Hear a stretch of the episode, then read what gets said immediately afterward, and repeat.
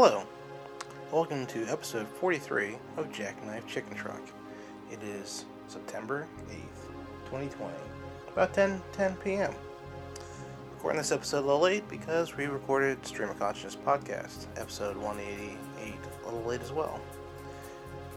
This was Labor Day weekend, and I took Friday off to have a four day weekend. The day before was my four year anniversary with my wife, and we went to Fogo de Chão, and we drove the Yellow Belt. For the past few months, we've been driving around trying to complete the belts of Pittsburgh. There is a yellow belt, an orange belt, a red belt, a green belt, and a blue belt. And we've, we finished them all except for the orange belt and red belt. One of the great things about Pittsburgh is their signage and the lack of actually putting signs where they need to be. It's been quite a challenge to finish the belts because a lot of the, some of the directions are not clearly stated by their signs, or some of the signs are over over, overgrown by foliage. Prime example, about three weeks ago, we started the yellow belt, and we were driving, and we are trying to find a sign at one of the intersections. Because usually they put signs around before turns or at intersections to let you know where to go. I saw the outline of a sign behind some foliage and realized that the yellow belt sign was telling us to turn left. And when we turned and actually saw the sign, we could see that it was overgrown. If I didn't wasn't looking for a, belt sign, I would not have found it. But as I said, we were trying to do the yellow belt on Saturday, on Thursday, and there's a turn that was not marked whatsoever. We kept missing the turn because there's no signs around where the, where the turn was. But fortunately, we finished it, and now we have the orange belt and the red belt to finish. The red belt, um, the orange belt and the red belt to finish.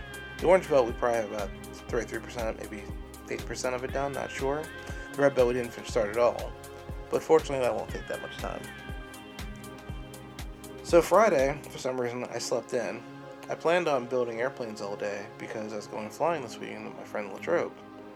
But unfortunately, I slept in, and a, cl- and a client called me with a unhappy project. Her, fo- her mother passed away the, the previous Monday, and she wanted to get the voicemails off her phone so she could keep them forever and probably put them on CD. So I went over and took my, some, some recording equipment to record some of the, the voicemails. Apparently, she wanted all the voicemails. So after an hour of doing them in real time, I found out where they're stored on the Verizon phones and copied them on my computer and put them on a flash drive for her. I then spent the afternoon playing VR and hanging out because I knew Saturday I had to help my parents do some yard work. Did that half the day of Saturday, and then spent the rest of the day building planes, and Sunday Monday I went flying. Sunday went pretty well, Monday not so much. I was having some issues with one of my planes, and we did some adjustments, and I didn't test it high enough in the air, and apparently I was doing 90 miles an hour when I snapped the spar that held the wings together. And they basically basically flew off of the plane and went and the body itself just spun out of the ground out of the air to the ground. And then when I was trying to learn line of sight with my line of sight plane, I lost control of it and ended up in a tree.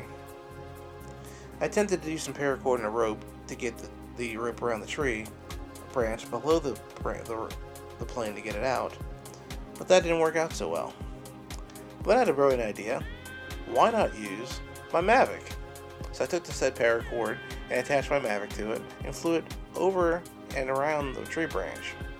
We tried shaking it out and that didn't work.